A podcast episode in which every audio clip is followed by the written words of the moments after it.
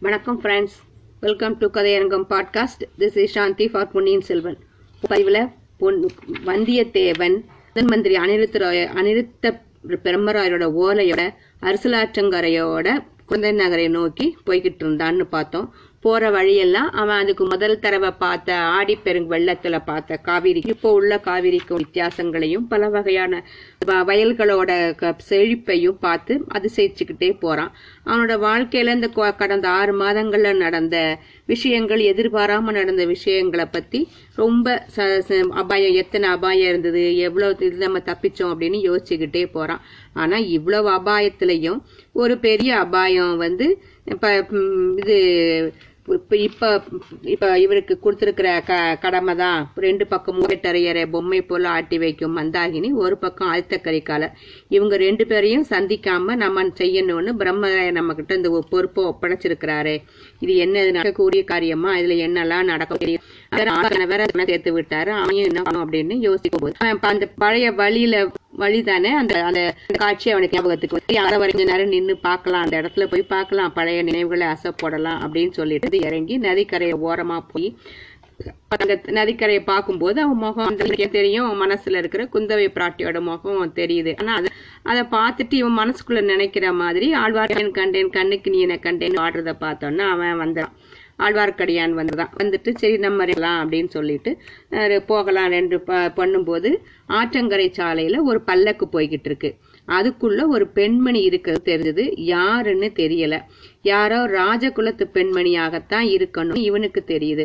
ஆனா அரசலங்குமரியா இருக்கலாமோன்னு நினைக்கிறான். அதாவது குந்தவை தேவி. அதுவும் இருக்க முடியாது அப்படின்னு நினைச்சிட்டு இவன் வைஷ்ணவரே அந்த பல்லக்கில் போறது யாருன்னு கேட்கறான் இவன் சொல்றான் நான் சொல்றதை கேளு. உனக்கு சம்பந்தம் இல்லாத காரியங்களை தலையிட்டு கொள்ளாதேன்னு எத்தனை தடவை சொல்றது. ஏற்கனவே பல தொல்லைகளை அனுபவிச்சிருக்கேன் எத்தனையோ பேர் வழியில போவாங்க வருவாங்க. உனக்கு என்ன வந்தது? குதிரை மேல ஏழு தட்டி விடுன்னு சொல்லிடுறாரு ஆழ்வார்க்கடியார் அதுக்கு இவன் என்ன சொல்றான்? என்ன பண்றான்? அதுக்கப்புறம் அங்க அந்த பல்லக்கில் போற பெண்மணியை பத்தி ஆராய்ஞ்சானா அப்படிங்கறத பத்தி இனிமேல் பார்க்கலாம். ஓஹோ அப்படியா சமாச்சாரம். வை- வை- வீர வைஷ்ணவர் வந்து இப்ப பெரிய வைராக்கியசாலி ஆகிட்டு மாதிரி தோணுது. வீரநாராயணபுரத்துல நடந்ததை மறந்துட்டேரா? அங்க மூடு பல்லக்கில் சென்ற பெண்ணுக்கு நீர்தான ஒரு ஓரம் சேர்ப்பிக்கும்படி எனக்கு சொன்ன. அப்படிங்கிறான். அதெல்லாம் பழைய கதை. இப்போ எது கதை எடுக்கிறேன் போனால் போகட்டும். நீர் என்னோடு வழியில் வந்து சேர்ந்து கொள்வீர் என்று சொன்னார்கள். உமக்காகவே இத்தனை நேரம் மெல்ல மெல்ல குதிரைட்டு வந்தேன். இனியாவது என்னோடு வரப்போகிறதா இல்லையா? குதிரையில போகிறா நான் கால்நடையா வருகிறேன். நாம எப்படி சேர்ந்து பிரயாணம் பண்ண முடியும்? நீ கொள்ளிடக்கரையிலேயே போயிரு. நான் நாளை காலையில உன்கிட்ட வந்து சேர்ந்துக்கிறேன் அப்படின்னு. ஆழ்வார்க்கடியான் வேறொரு ரகசிய வேலையில் ஈடுபட்டிருக்கான் என்றும் தன்னுடன் வரமாட்டான் என்றும் வந்தியத்தேவனுக்கு நிச்சயமா தெரிஞ்சு போகுது. சரி உமது இஷ்டம் அப்படின்னு சொல்லிட்டு குதிரை மீது தாவி ஏறிக்கொண்டான். தான் போக வேண்டிய திசையை நோக்கினான். வடகிழக்கு திசையின் அடிவாரத்தில் கரிய மேகங்கள் திரள்வதைக் கண்டார் வைஷ்ணவரே இன்னைக்கு என்ன மழை பெய்யுமா அப்படின்னு கேட்குறா அப்பனே எனக்கு என்ன ஜோசியமா தெரியும்? ஐப்பசி பிறந்துருச்சுல்ல மழை பெய்ஞ்சால் பெய்யும். எல்லாத்துக்கும் சீக்கிரமா நீ குதிரையை தட்டிட்டு போ. ராத்திரி தங்குவதற்கு ஏதேனும் ஒரு சத்திரம் ஒரு சாவடியை பார்த்துக்கோ அப்படின்னு சொல்லி அவன் அனுப்புறான். வந்தியத்தேவன் அவ்விதமே குதிரையை தட்டி விட்டான் எனக்கு என்ன ஜோசியமா தெரியும்? என்று ஆழ்வார்க்கடியான் கேட்டது அவனுடைய மனசுல பதிஞ்சிருச்சு. இதிலிருந்து அது குழந்தைஜோட நினைவு வருது அவனுக்கு. போகும் வழியிலே தான் அந்த சோதிடரின் வீடு இருக்கிறது. அவரை போய் பார்த்துட்டு போ என்ன? சோழ சிங்காதனம் ஏச ஏற ஆசைப்படுவர்களுக்குள்ளே யாருக்கு இந்த அதிர்ஷ்டம் போகுது? பொன்னியின் செல்வரை துருவ நட்சத்திரத்துக்கு சமமானவர் என்று குழந்தை ஜோ சொன்னாரு. அவரோ ராஜ்யம் ஆடுவதில் மனத்தை செலுத்தவே மறுக்கிறார். இலங்கை சிம்மாசனத்தையும் மடிமாடுவத்தையும் எவ்வளவு அனாவசியமாக மறுதளித்தார். அவருக்கு பல கண்டங்கள் நேரும் என்று சோதிடர் கூறியது ஓரளவு பழித்துத்தான் இருக்கிறது. அதுபோலவே வருங்காலத்தில் அவள் மகோன்னதம் பெற்று விளங்குவார் அப்படின்னு சொல்லி பழிக்குமா? அது எப்படி சாத்தியமாகக்கூடும்? என்னுடைய வாழ்க்கை கனவுகள் தான் எவ்வளவு தூரம் பழிக்கப் போகுது? என் முன்னோர்கள் காலத்துல இழந்துவிட்ட ராஜ்யம் திரும்ப கிடைக்குமா? நான் இப்போ எதாக புறப்பட்டிருக்கோம்? அது எவ்வளவு தூரம் நிறைவேறும்? ஆதித்த கரிகாலர் நந்தினி இவர்களுக்கு குறுக்கே எந்த காரியத்தையும் சாதிக்க முடியுமா? இதுவரையில ரெண்டு மூணு தடவை நந்தியிடம் சிக்கிக் கொண்டு தப்பி பழச்சோமே. மறுபடியும் அது முடியுமா? பழுவூர் இளையராணியை எண்ணிய போது வந்தியத்தேவருடைய மனத்தில் ஒரு திகில் உண்டாயிருச்சு. அவள் அவனிடம் மிக்க பிரியமும் மரியாதையும் காட்டி பேசியதென்னவோ உண்மைதான். ஆனால் அவள் உள்ளத்தை அவனால அறிய முடியல. ஏதோ ஒரு முக்கிய காரிய நிமித்தான் அவனை அவள் விட்டு வைத்து வைத்திருப்பதாகவே தோன்றியது. அதனாலேயே வந்தியத்தேவனிடம் அவள் அவ்வளவு பொறுமையாக இருந்திருக்கிறாள். அது என்ன காரியமா இருக்கும் அப்படின்னு யோசிக்கிட்டே போய்கிட்டு இருக்கான். வந்தியத்தேவனுடைய குதிரை சற்றுன் அந்த வழியே சென்ற பல்லக்கை தாண்டி சென்றது. இம்முறை அவன் பல்லக்கை மோதவும் விரும்பவில்லை. பல்லக்கு அவனை மோதவும் இஷ்டப்படவில்லை. ஆனால் குதிரை பல்லக்கை தாண்டிய போது பல்லக்கின் திரை சிறிது விலகியது. உள்ளே வீற்றிருந்த பெண் கொடும்பாளூர் இளவரசி வானதி என்பதை தெரிஞ்சு குதிரையை நிறுத்தலாமான்னு ஒரு கணம் யோசிச்சுக்கிறான். அப்புறம் அதை மாத்திட்டு மேல போக ஆரம்பிச்சிடுறான். வானதியை பற்றி இளைய பிராட்டி கூறியது நினைவுக்கு வந்தது. நாலு புறமும் அபாயங்கள் சூழ்ந்த இத்த காலத்துல கொடும்பாளோட இளவரசி தனியாக எங்கே புறப்பட்டாள்? தகுந்த பாதுகாப்பு கூட இல்லையே. அத்தோடு இன்னொரு விசித்திரத்தையும் அவன் பார்க்கறான். என்னன்னா சற்று தூரத்திலிருந்து பயங்கர தோற்றமுடைய இரண்டு காலாமுக சைவர்கள் வானதியின் பல்லக்கை உற்று பார்த்துக்கிட்டு இருந்தாங்க. அவங்க எதுக்கு அப்படி பாக்குறாங்க? அவங்க ரெண்டு பேரும் யாரு? அரிச்சந்திர நதிக்கரையில் படுத்துறங்கிய போது தன் பக்கத்தில் வந்து நின்று பேசியவங்கள அவங்க இவனுக்கு தெரிஞ்சு போகுது அவங்க யாருன்னு. வானதியிடம் வந்தியத்தேவனுக்கு அவ்வளவு அனுதாபம் இல்லை என்பது உண்மையே. ஏன்னா பொன்னியின் செல்வருடைய உள்ளத்தில் பூங்குழலி பெற வேண்டிய இடத்தை வானதி அபகரிக்க விரும்புவதாகவே அவன் எண்ணினான். இதனால் அவள் பேரில் கோபம் கொண்டிருந்தான். ஆனாலும் இளைய பிராட்டி அவள்கிட்ட அளவற்ற அன்பு வைத்திருந்தாள் என்பதை அவனால மறக்க முடியல. எனவே வானதிக்கு ஏதேனும் அபாயம் நேர்ந்தால் இளைய பிராட்டி அதனால் அளவில்லாத துன்பம் அடைவாள். ஆனால் அபாயம் எதற்காக அவளுக்கு வரணும்? சரி சம்பந்தமில்லாத காரியங்களை தலையிட்டு கொள்ளாதே உன் காரியத்தை பார்த்து கொண்டு போன்னு ஆழ்வார்க்கடியான் கூறிய புத்திமதி நியாயமானதுதான். ஆயினும் வானதியின் பல்லக்கு சென்றதை காலாமுகல் இருவர் மறைவான இடத்திலிருந்து பார்த்து கொண்டு நின்ற காட்சி திரும்ப திரும்ப அவன் ஞாபகத்துக்கு வந்து கொண்டிருந்தது. சரி இதோ குழந்தை ஜோதிடன் வீடு வந்துருச்சு. எல்லாவற்றுக்கும் அவரை கேட்டு பார்க்கலாம். அடடே இத்தனை நேரம் அந்த விஷயம் மூளைக்கு எட்டலையே. வானதி தேவியும் குழந்தை ஜோதிடன் வீட்டுக்குத்தான் வருகிறாள் போலும். பழம் நழுவி பாலில் விழுந்தது. வானதி வந்து சேர்வதற்குள்ள நம்முடைய காரியத்தையும் நம்ம பார்த்துக்கலாம். இவ்வாறு எண்ணி ஜோதிடர் வீட்டு வாசல்ல குதிரையை நிறுத்திவிட்டு வந்தியத்தேவன் அந்த சிறிய வீட்டுக்குள்ள போகிறான். வந்தியத்தேவன் குழந்தை ஜோதிடன் வீட்டுக்குள் இரண்டாம் முறையாக பிரவேசித்த போது அவனுடைய உள்ளத்தில் ஓர் அதிசயமான இன்ப உணர்ச்சி உண்டாயிற்று. என்னது? அங்கதானே முத முதல்ல அவன் குந்தவை சந்திக்கிறான் அதுதான் அந்த சிறிய வீட்டுக்குள்ளே தான் முதன் முதலாக அவன் இளைய பிராட்டி குந்தவையை பார்க்குறான் பார்த்தான். அவளுடைய செந்தாமரை வதனத்தையும் வியப்பினால் விரிந்த கரிய பெரிய கண்களையும் பார்த்து திகைத்து நின்றான். அவளுடைய தேனுளும் இனிய தீங்குரல் அவன் செவியில் விழுந்ததும் அங்கேதான். இந்த நினைவுகள் எல்லாம் அலைமோதிக்கொண்டு அவன் உள்ளத்தில் பொங்கி வந்தன. அவற்றினால் அவன் செவிகள் இனித்தன உள்ளம் இனித்தது உடல் முழுவதுமே இனித்து சிலித்ததாம் ஜோதிடர் அப்போதான் மாலை வேலை பூஜைக்கு ஆயத்தம் பண்ணிட்டு இருக்காரு இவனை பார்த்ததும் வா அப்பனே வா. வானர் குலத்து வல்லத்தரையன் தானே அப்படின்னு கேட்கிறாரு ஆம் ஜோதிடரே உம் ஜோசியம் முன்ன பின்ன இருந்தாலும் உம்முடைய ஞாபக சக்தி பிரமாதம் என்றான் வந்தியத்தேவன். தம்பி ஜோதிட சாஸ்திரம் பயில்வதற்கு ஞாபக சக்தி ரொம்ப அவசியம். கிரகங்கள் நட்சத்திரங்கள் தசைகள் புத்திகள் யோகங்கள் இவை எல்லாம் லட்சம் விதமான சேர்க்கை உள்ளவை. அவ்வளவையும் மனசுல வச்சுக்கிட்டு வரும் மாதம் நாள் நாளிகை வினாடி ஒரு வினாடியில் நூற்றில் ஒரு பங்கு நேரம்.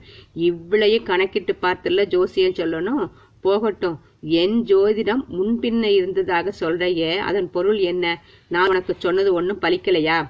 அதையும் உங்க ஜோசியத்திலே கண்டுபிடிச்சு கொள்ள வழி இல்லையா? உண்டு உண்டு. ஜோசியத்தினாலும் கண்டுபிடிக்கலாம் ஊகத்தினாலும் கண்டுபிடிக்கலாம். உனக்கு நான் கூறியவை பலித்துத்தான் இருக்க வேண்டும். இல்லாட்டா நீ திரும்ப இந்த குடிசைக்கு வருவையா? ஆமாம் ஆமாம். உன்னுடைய ஜோதிடம் பலிக்கத்தான் செய்தது. ஆ அப்படி சொல்லு. எந்த விதத்தில் பலிச்சது நீர் எனக்கு சொன்னது அப்படியே பலித்தது நீ போகிற காரியம் நடந்தால் நடக்கும் நடக்காவிட்டால் நடக்காது என்றீர். அதன்படியே தான் நடந்தது. நடந்தது என்று நான் சொல்வது கூட பிசகு. என்னை கண்டவுடனேயே ஓட்டம் பிடித்து ஓடிட்டு தம்பி நீ பெரிய வேடிக்கைக்காரனா இருக்கையே. உண்மையான வார்த்தை. நான் வேடிக்கைக்காரன் தான். அத்துடன் கொஞ்சம் கோபக்காரன். இந்த குடிசைக்குள் வரும்போது கோபத்தை வெளியில மூட்டை கெட்டி வச்சுட்டு வரணும். அப்படி செய்யலான்னு தான் பார்த்தேன். ஆனா உம்முடைய சீடனை வீட்டு வாசல்ல காணல. கோப மூட்டையை திண்ணையில் வைத்தால் யாராவது அழைச்சிட்டு போயிட்டா என்ன செய்யறது என்று உள்ளே கொண்டு வந்து விட்டேன். உம்முடைய சீடன் எங்கே சோதிடரே போன தடவை அவன் என்னை வாசலில் நடு தடுத்து நிறுத்த பார்த்தது அப்படியே என் நினைவில் இருக்கு. இன்னைக்கு ஐப்பசி அம்மாவாசை அல்லவா? அதற்காக அவன் கொள்ளிடக்கரைக்கு போயிருக்கிறான். அம்மாவாசைக்கு கொள்ளிடக்கரைக்கு என்ன சம்பந்தம்? கொள்ளிடக்கரையில் காலாமுகர்களின் மகா சங்கமம் என்று நடைபெறுகிறது. என் சீடன் காலாமுகத்தைச் சேர்ந்தவன். சோதிடரே நான் சைவ சமயத்தையே விட்டு விடலாம் என்று யோசிச்சு கொண்டிருக்கிறேன் விட்டுட்டு உமது சிநேகிதர் ஆழ்வார்க்கடியார் நம்பி இருக்கிறாரே ஓ திருமலையை சொல்றையாக்கும். ஆம். அவரிடம் தீட்சை பெற்று உடம்பெல்லாம் லாபத்தை போட்டுக்கொண்டு வீர வைஷ்ணவனாகி விடலாம் என்று உத்தேசிக்கிறேன். ஏன் அதையும் அப்படி? காலாமுக சைவர்கள் சிலரை பார்த்தேன். இங்கே வருகிற வழியில கூட பார்த்தேன். அவர்களையும் அவர்கள் வைத்திருக்கும் மண்டை ஓடுகளையும் பார்த்த பிறகு சைவத்தை விட்டு விடலாம் என்று தோன்றுகிறது. தம்பி எத்தனையோ போர்க்களங்களை பார்த்திருக்கிற உனக்கு மண்டை ஓடுகளை கண்டு என்ன பயம்? பயம் ஒண்ணுமில்ல அருவறுப்பு தான் போர்க்களத்துல பகைவர்களை கொல்வதற்கும் மண்டை ஓடுகளை மாலையாக போட்டுக் கொள்வதற்கும் என்ன சம்பந்தம்? உன்னுடைய எஜமானர் ஆதித்த கரிகாலர் வீரபாண்டியனுடைய தலையை வெட்டி எடுத்துக்கொண்டு வந்து ஊர்வலம் விடவில்லையா? அவர் ஏதோ சபதம் செய்திருந்தபடியால் அவ்விதம் செஞ்சாரு. அதுக்காக பிறகு எவ்வளவோ வருத்தப்பட்டார். அவர் கூட மண்டை ஓட்டை மாலையாக போட்டுக்கொள்ளலையே கையிலும் எடுத்துக்கொண்டு தெரியவில்லையே. காலாமுகர்கள் எதற்காக அப்படி செய்கிறாங்க? வாழ்க்கை அனித்தியம் என்பதை அதாவது நிச்சயமற்றது அம்- என்பதை மறந்து விடாமல் இருப்பதற்காக அவங்க அவ்வாறு செய்கிறாங்க. நீயும் நானும் திருநூறு பூசிக்கிறோமே அது மட்டும் என்ன? இந்த மனித உடம்பு நிலையானது அல்ல. ஒரு நாள் சாம்பலாகப் போகிறது என்பதை மறந்து விடாமல் இருப்பதற்குத்தானே திருநீர் பூசிக்கொள்கிறோம். மனித தேகம் அனித்தியம் என்பது சரிதான். இது எரிந்து சாம்பலாகும் அல்லது மண்ணோடு மண்ணாகும். சிவபெருமானுடைய திருமேனி அப்படி அல்லவே. பரமசிவன் ஏன் கையில் மண்டை ஒட்ட வச்சிருக்காரு? தம்பி சிவபெருமானுடைய கையில் உள்ள மண்டை ஓடு ஆணவத்தை குறிக்கிறது. ஆணவத்தை வென்றால் ஆனந்த நிலை ஏற்படும் அப்படிங்கறத காட்டுது. சிவபெருமான் கையில் மண்டை ஓட்டுடன் ஆனந்த நடனம் அல்லவா செய்யறாரு மண்டை ஓடு எப்படி ஆணவத்தை குறிக்கும்? எனக்கு தெரியலையே. உனக்கு தெரியாதது இன்னும் எவ்வளவோ இருக்கு தம்பி. மண்டை ஓடு ஆணவத்தை குறிப்பது எப்படி அப்படிங்கறத மட்டும் இப்ப தெரிஞ்சுக்கோ. பிரம்மதேவனும் திருமாலும் ஒரு சமயம் கர்வம் கொண்டாங்க. நான் தான் பெரியவன் நான் தான் பெரியவன்னு ரெண்டு பேரும் சண்டையிட்டுக்கிட்டாங்க. சிவன் அவங்களுக்கு நடுவுல வந்தாரு. என்னுடைய சிரசை ஒருவரும் என்னுடைய பாதத்தை ஒருவரும் கண்டுபிடிச்சிட்டு வாங்க. யார் பார்த்துட்டு முதல்ல வர்றாங்களோ அவர் தான் உங்கள பெரியவர் என்றார். மகாவிஷ்ணு வராக உருவம் கொண்டு சிவனுடைய பாதங்களை பார்ப்பதற்கு பூமியை குடைந்து கொண்டு சென்றார். வராகம்னா பன்றி உருவம் சிவ வராக அவதாரம் சொல்றோம் இல்லையா? மகாவிஷ்ணுவோட மகா அவதாரம் இது இந்த கதை தான் பிரம்மா அன்னப்பறவையின் உருக்கொண்டு வானத்தில் பறந்து சென்றார். திருமால் திரும்பி வந்து சிவனுடைய அடியை காண முடியவில்லை என்ற உண்மையை ஒப்புக்கொண்டார் பிரம்மா திரும்பி வந்து சிவனுடைய முடியை பார்த்து விட்டதாக பொய் சொன்னார். அப்போது சிவன் பிரம்மாவுக்கு இருந்த ஐந்து தலைகளில் ஒன்றை கிள்ளி எடுத்து அவரை தண்டித்தார். ஆணவம் காரணமாக பிரம்மா சண்டையிட்டு பொய் சொன்னபடியால் அவருடைய தலை ஆணவத்துக்கு சின்னமாயிற்று. வந்தியத்தேவன் எதையோ நினைச்சுக்கிட்டோம் போல இடி இடின்னு சிரிக்கிறான்.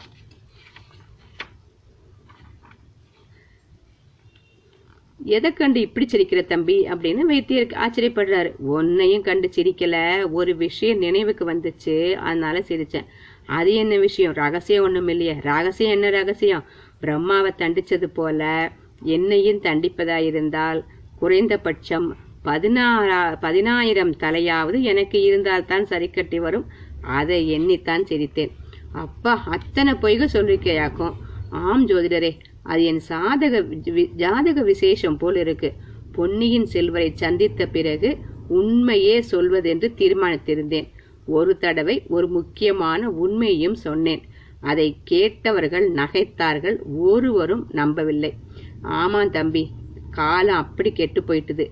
இந்த நாளில் பொய்யையே ஜனங்க நம்புறதில்ல. உண்மையை எப்படி நம்ப போறாங்க? உம்முடைய ஜோதிடத்தின் கதையும் அப்படித்தானாக்கும் ஜோதிடரே இளவரசர் அருள்மொழிவர்மரை பற்றி நீர் கூறியது நினைவிருக்கா வானத்தில் வடதிசை அடிவாரத்தில் நிலைத்து நின்று ஒளிரும் துருவ நட்சத்திரம் போன்றவர் பொன்னியின் செல்வரன் நீ சொல்லலையா? சொன்ன. ஆனால் என்ன? அவரை பற்றி செய்தி நீ கேள்விப்படலையா? கேள்விப்படாமல் எப்படி இருக்க முடியும்?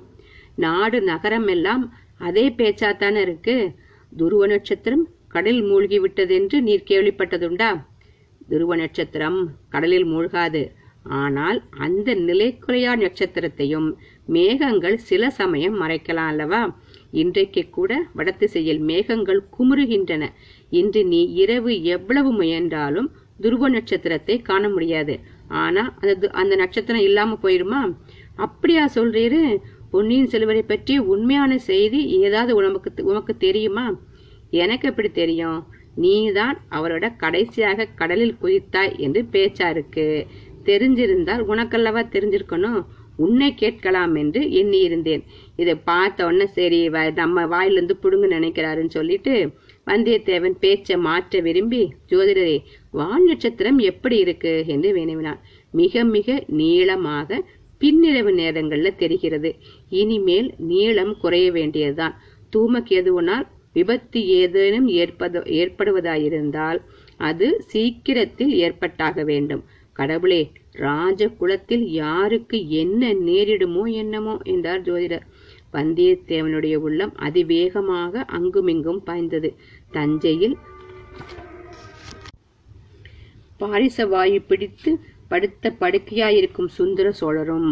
நாகப்பட்டினத்தில் நடுக்கு ஜுரம் வந்து கிடக்கும் பொன்னியின் செல்வரும் கடம்பூர் மாளிகையில் நந்தினியை சந்திக்கப் போகும் ஆதித்த கரிகாலரும் ராஜ்யத்துக்கு ஆசைப்பட்டு மக்களின் கோபத்துக்கு பாத்திரமாகி இருக்கும் மதுராந்தகரும் கையில் கொலைவாளை வைத்துக்கொண்டு கொஞ்சம் நந்தினியும் அவனுடைய உள்ளத்தில் வரிசையாக பவனி வந்தார்கள். அவ்வளவு ராஜகுல மக்கள் அவ்வளவு பேரும் அவனுக்கு தெரியுறாங்க. யார் யாருக்கு என்ன ஆபத்து நேருமோ அப்படின்னு ஒரு அவனுக்குள்ள ஒரு கவலை ஒரு கலக்கம் எல்லாமே. அதெல்லாம் போகட்டும் ஜோதிடரே. ராஜகுலத்தாரின் விஷயம் நமக்கு என்னத்துக்கு? நான் இப்போது மேற்கொண்டு போகும் காரியம் எப்படி முடியும்? சொல்லுங்கள். உன்ன முன்ன உனக்கு சொன்னதைத்தான் இப்போதும் சொல்ல வேண்டியது கப்பனே. எத்தனையோ விபத்துக்கள் உனக்கு வரும். அவற்றையெல்லாம் வெற்றி கொள்வதற்கு எதிர்பாராத உதவி கிடைக்கும் என்றார் ஜோதிடர். இப்போது வாசலில் வந்து கொண்டிருப்பது விபத்தா உதவியா என்று வந்தியத்தேவன் எண்ணமிட்டான். ஏனெனில் அச்சமயம் வாசலில் ஆடவர்களின் குரல்களுடன் பெண்களின் குரல்களும் கேட்டன. இருவரும் வாசற்புறத்தை பாக்குறாங்க மறுநிமிடம் வானதி தேவியும் அவளுடைய பாங்கியும் உள்ளே வந்தார்கள். பாங்கின்னா அவளோட தோழிப்பெண். வந்தியத்தேவன் எழுந்து நின்று மரியாதையுடன் தேவி மன்னிக்க வேண்டும். தாங்கள் இங்கே வரப்போகிறீர்கள் என்று தெரிந்திருந்தால் நான் வந்திருக்க மாட்டேன் அப்படிங்கிறான். வானதி சொல்றா ஐயா என்னிடம் ஏன் அவ்வளவு கோபம்? தங்களுக்கு நான் என்ன தீங்கு செய்தேன்? என்ற கொடும்பாலு கொடும்பாளுடைய இளவரசியின் தீனமான குரல் வந்தியத்தேவனை உருக்கிவிட்டது. இந்த பெண்ணிடம் தான் உண்மையில் எதற்காக கோபம் கொள்ள வேண்டும்? என்ற எண்ணம் தோன்றியது. பூங்குழலி ஒரு கணம் அவன் கண்முன் வந்து மறையிறா. அவளுக்காக இந்த பெண்ணிடம் கோபம் கொள்றது என்ன நியாயம்? அம்மணி மன்னிக்க வேண்டும். அந்த மாதிரி ஒன்றும் நான் சொல்லவில்லை. தாங்கள் ஜோதிடரை பார்த்துவிட்டு போகும் வரையில் நான் வெளியே காத்திருப்பேன் என்றுதான் சொன்னேன். எனக்கு ஒன்றும் அவசரமில்லை. இப்போது கூட உடனே நான் வெளியில போறேங்கிறான். அப்ப தாங்கள் வெளியேற வேண்டிய அவசியம் ஒன்றும் இல்லை தங்களுக்கு அவசரமில்லை என்று மகிழ்ச்சி அடைகிறேன் உண்மையில் நான் இங்கே ஜோதிடரை பார்க்க வரவில்லை. இவருடைய ஜோதிடத்துல எனக்கு கொஞ்சம் கூட நம்பிக்கை இல்லாமல் போய்விட்டது. தேவி தங்கள் சித்தம் என் பாக்கியம்.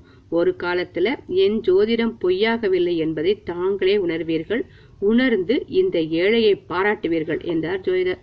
அப்ப பார்த்துக்கலாம் என்று வானதி கூறிவிட்டு வந்தியத்தேவனை பார்த்து ஐயா நான் தங்களை பார்க்கத்தான் இங்க வந்தேன். வழியில் தாங்கள் குதிரை மீது சென்றதை பார்த்தேன். நின்று விசாரிப்பீர்கள் என்று நினைத்தேன். பாராமுகமாக போய்விட்டீர்கள். அதை பற்றி நான் அதிகமாக ஆச்சரியப்படவில்லை. இந்த அனாதை பெண்ணிடம் அவ்வளவு அக்கறை எதற்காக இருக்க வேண்டும்? என்றான். வந்தியத்தேவனுடைய கண்ணில் கண்ணீர் வந்து விடும் போல இருந்ததாம் தேவி இது என்ன வார்த்தை? கொடும்பாளூர் பராந்தக சிறிய வேளாரின் செல்வ புதல்வி தென்திசை சேனாதிபதி பூதி விக்கிரமகேசரியின் வளர்ப்பு குமாரி பழையாற இளைய பிராட்டியின் அந்தரங்க அந்தரங்கத்துக்கு உகந்த தோழி இத்தகைய தங்களை அனாதை பெண் என்று யார் ஒப்புக்கொள்வார்கள்? பாதையில் நின்று விசாரிப்பது மரியாதை குறைவாயிருக்கும் என்று வந்துவிட்டேன். வேறொன்றும் இல்லை என்னால் ஆக வேண்டிய காரியம் ஏதாவது இருந்தா ஆமாம் ஐயா தங்களால் ஆக வேண்டிய காரியம் அவசியம் இருக்கு. தங்களிடம் ஒரு முக்கியமான உதவி கோருவதற்காகத்தான் இந்த வீட்டுக்குள்ள வந்தேன். சொல்லுங்க என்னால முடியக்கூடிய காரியமா இருந்தா கட்டாயம் செய்கிறேன் தங்களால முடியாத காரியம் கூட ஒன்று இருக்க முடியுமா என்ன? இலங்கை பிரயாணத்தில் போது தங்களுக்கு நேர்ந்தவற்றையெல்லாம் ஓரளவு நானும் கேட்டறிந்திருக்கிறேன். நான் கோரும் உதவியை அளிப்பதாக முதல்ல வாக்குறுதி தர முடியுமா? வந்தியத்தேவன் தயக்கத்துடன் தேவி உதவி எத்தகையது என்று சொன்னால் நல்லது அப்படிங்கிறான். ஆம் தங்களை ஏமாற்றி நான் வாக்குறுதி பெறக்கூடாதுதான். ஆகையால் காரியத்தை சொல்லிவிடுகிறேன். ஜோதிடருக்கும் தெரிய தெரியலாம் அதனால பாதகம் இல்லை. நான் புத்த தர்மத்தை மேற்கொண்டு பிக்ஷினியாகி விடுவது என்று தீர்மானித்திருக்கிறேன். என்ன என்ன? இது என்ன வார்த்தை? கூடவே கூடாது. உலகம் பொறுக்காது. நடவாத காரியம். இந்த மாதிரி ஜோதிடரும் வந்தியத்தேவனும் மாறி மாறி சொன்னதை கேட்டுட்டு வானதி ஆமா புத்த சந்நியாசி ஆவதென்று முடிவே செய்து விட்டேன். அதில் ஏன் உங்களுக்கு இவ்வளவு ஆட்சேபம்? தவறு என்ன? பழந்தமிழ்நாட்டில் எத்தனையோ பெண்கள் துறர துறவரம் மேற்கொண்டதில்லையா? மாதவியின் புதல்வி மணிமேகலை துறவரம் நடத்தி தெய்வத்தன்மை பெறவில்லையா? மணிமேகலா தெய்வம் என்று அவளை நாம் இன்று போற்றவில்லையா? அவ்வளோ பெரிய ஆசையெல்லாம் எனக்கு கிடையாது. இந்த பயனற்ற வாழ்க்கையை முடித்து கொள்ள முயன்றேன். அதில் தவறிவிட்டேன். கடவுளுடைய விருப்பம் நான் உயிரோடு இன்னும் சில காலம் இருக்க வேண்டும் அப்படிங்கிறது போலக்கு அப்படி இருக்கக்கூடிய காலத்தை புத்த மடம் ஒன்றில் சேர்ந்து ஜீவகாருண்ய தொண்டு புரிந்து கழிக்க விரும்புகிறேன். இதற்கு தாங்கள் எனக்கு உதவி செய்ய தயங்க மாட்டீர்கள் அல்லவா? அப்படிங்கிறான் வந்தியத்தேவன் மனத்துல ஒரு சிறிய சந்தேகம் உதிச்சுது. அது அவனுக்கு கொஞ்சம் ஆச்சரியமா கூட இருந்தது. திடுக்கிட செய்தது. தேவி தங்கள் தீர்மானம் நியாயமன்று எனினும் அதை சொல்லும் உரிமை எனக்கு கிடையாது. தங்கள் குடும்பத்தைச் சேர்ந்த பெரியவர்கள் தங்களுக்கு அதை பற்றி யோசனை சொல்லணும். தங்கள் பெரிய தந்தை சேனாதிபதி பூதி விக்ரமகேசரி கூடிய சீக்கிரம் திரும்பி வரப்போகிறார் என்று தெரிகிறது. உடனே டக்குன வழி அவ மறிச்சு ஐயா நான் யாருக்காகவும் காத்திருக்கப் போவதில்லை. யாருடைய யோசனையையும் கேட்கப் போவதில்லை. தீர்மானமாக முடிவு செய்துவிட்டேன் அதுக்கு தங்களுடைய உதவியை கோருகிறேன்.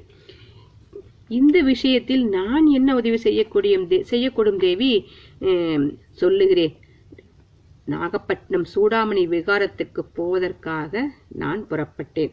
அங்கே சென்று புத்த குருமார்களை அடுத்து தீட்சை பெற்றுக்கொள்ள எண்ணி கிளம்பினேன். வழித்துணைக்கு தாங்கள் என்னுடன் நாகைப்பட்டினம் வரையில் வர வேண்டும். அதுவே நான் கோரும் உதவி. வந்தியத்தேவனுக்கு தூக்கி வாரி போட்டது. கொடும்பாளுடைய இளவரசி லேசுப்பட்டவள் அல்ல. நாமும் இளைய பிராட்டியும் பேசிக்கொண்டது அரைகுறையாக இவள் காதில விழுந்திருக்கணும். தன்னிடம் முழு விவரங்களையும் தெரிந்து கொள்ள பார்க்கிறாள். நாகப்பட்டினம் சூடாமணி விவகாரத்துக்கு போக புறப்பட்டது இளவரசரை அங்கே சந்திக்கும் நோக்கத்துடன் தான் அதற்கு ஒரு நாளும் தான் உடந்தையா இருக்க முடியாது. அப்படின்னு மனசுக்குள்ள நினைச்சிட்டு அம்மணி ரொம்பவும் மன்னிக்க வேண்டும். தாங்கள் கோரும் உதவி என்னுடைய சக்திக்கு அப்பாற்பட்டது. இது என்ன விந்தை?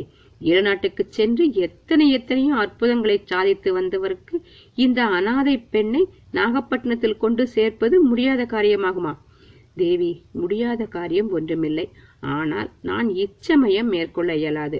முதன் மந்திரியும் இளைய பிராட்டியும் என்னை அவசரமாக காஞ்சிக்கு போகும்படி கட்டளையிட்டிருக்காங்க.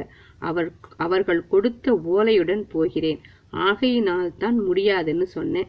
வேறொரு சந்தர்ப்பமா இருந்தா அப்படின்னு எழுக்கிறேன். ஆமா ஆமா விருப்பம் இல்லாவிட்டால் எத்தனையோ காரணங்கள் சொல்லலாம். ஆனால் பாதகமில்லை.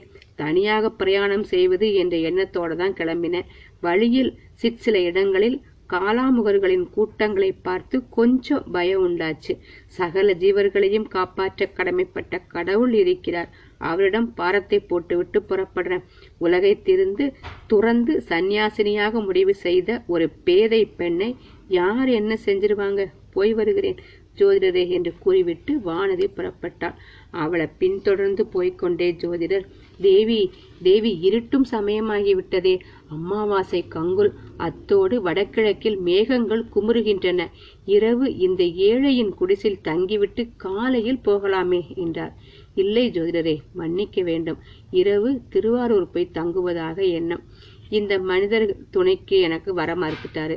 திருவாரூரில் யாராவது கிடைக்காமலா போவாங்க. அப்படி நான் உயிரை பற்றி கவலைப்படவும் இல்லை. இதனால் யாருக்கு என்ன பிரயோஜனம்? ஜோதிடர் காதிலும் வந்தியத்தேவன் காதிலும் கடைசியாக விழுந்த வார்த்தைகள் இவைதான். வாசலில் காத்திருந்த பல்லக்கில் வானத்தை ஏறிக்கொண்டால் பல்லக்கு மேலே சென்றது.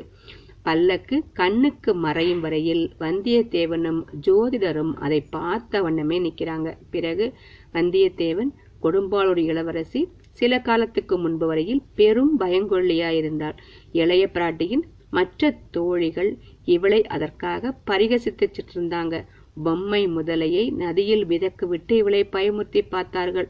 நான் கூட அதில் ஏமாந்து போனேன். இப்போது திடீரென்று இந்த பெண்ணுக்கு இவ்வளவு தைரியம் எப்படி வந்துச்சு? இவள் தனியே பிரயாணம் செய்ய கிளம்பியது என்ன விந்தை? இளைய பிராட்டி இதற்கு சம்மதித்ததுதான் எப்படி? அப்படிங்கிறான் வைத்திய சோதிடர்கிட்ட. அவர் எனக்கும் இது ஆச்சரியத்தையே அளிக்கிறது. சென்ற முறை இந்த பெண் இந்த குடிசைக்கு வந்திருந்த போது திடீரென்று மயக்கம் போட்டு விழுந்து விட்டாள். தயங்கி தயங்கி ஈனசுரத்தில் பேசினாள். அந்த கொடும்பாளூர் இளவரசி தானா இவள்? என்றே சந்தேகமா இருக்கு. இன்று எவ்வளவு படபடப்பாகவும் துளிச்சனாகவும் பேசுறா. இப்படிப்பட்ட திடீர் மனமாறுதலுக்கு என்ன காரணமா இருக்கும்னு நினைக்கிறீங்க? அப்படின்னு வந்தியத்தேவன் கேக்குறான். ஏதோ ஒரு முக்கியமான செய்தி இவளுடைய மனத்தில் ஒரு பெரும் அதிர்ச்சியை உண்டு பண்ணியிருக்க வேணும்.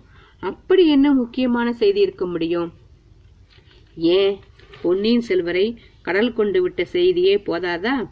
இந்த பெண்ணுக்கும் இளவரசருக்கும் திருமணம் நடக்கக்கூடும் என்று பேச்சாயிருந்ததே இதை ஜோதிடர் கூறிய போது வந்தியத்தேவன் பொன்னியின் செல்வரை கடல் கொண்டு விட்ட செய்தியா? அல்லது அவர் பிழைத்து நாகப்பட்டினத்தில் இருக்கிறார் என்ற செய்தியா? அல்லது பூங்குழலியை பற்றி நான் கூறிய செய்தியா? எது இவளுக்கு இத்தகைய அதிர்ச்சியை அளித்திருக்க கூடும் என்று சிந்தனை செய்தான்.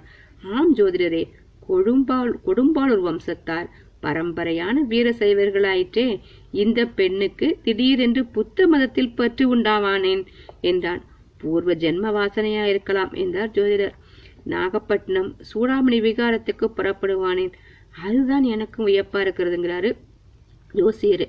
உம்முடைய ஜோதிட சாஸ்திரத்தில் பார்த்து சொல்ல முடியாதா? தம்பி ஜோதிட சாஸ்திரத்தின் மூலம் இதை எப்படி அறியலாம்? இது ஒற்றாடல் சாஸ்திரத்தை சேர்ந்தது. ஒற்றாடல் ஒரு சாஸ்திரமா? ஒற்றாடல்னா ஒற்று ஒற்று வேலை பார்க்கிறது. ஏன் இல்லை? பொய்யாமொழி புலவரின் திருக்குறளை பற்றி நீ கேட்டதில்லையா?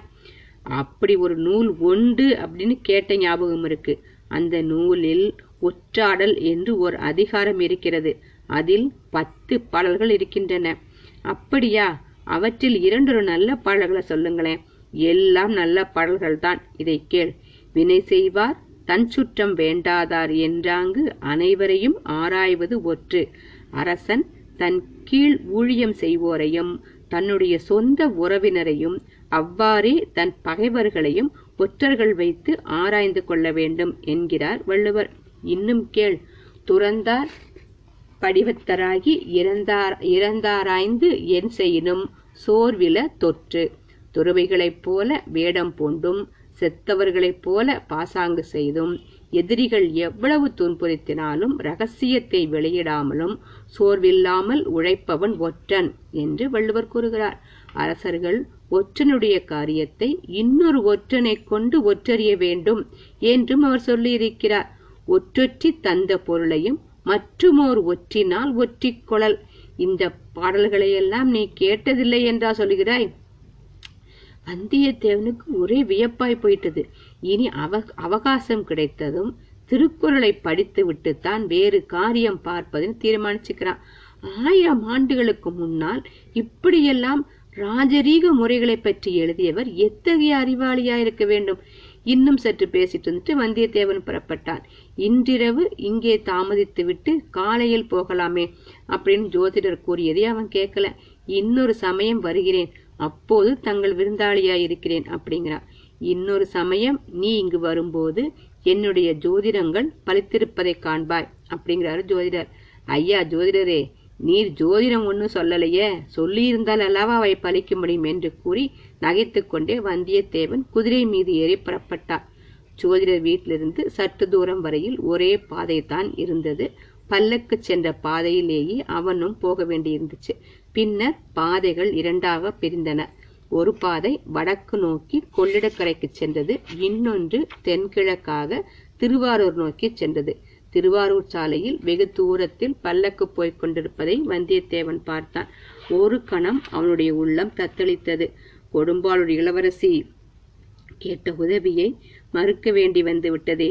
உண்மையிலேயே அவளுக்கு உதவி தேவை இருக்குமானால் வழியில் அபாயம் ஏதும் ஏற்படுமானால் பின்னால் அந்த செய்தி தெரியும் போது என்னை நானே மன்னித்து கொள்ள முடியுமா?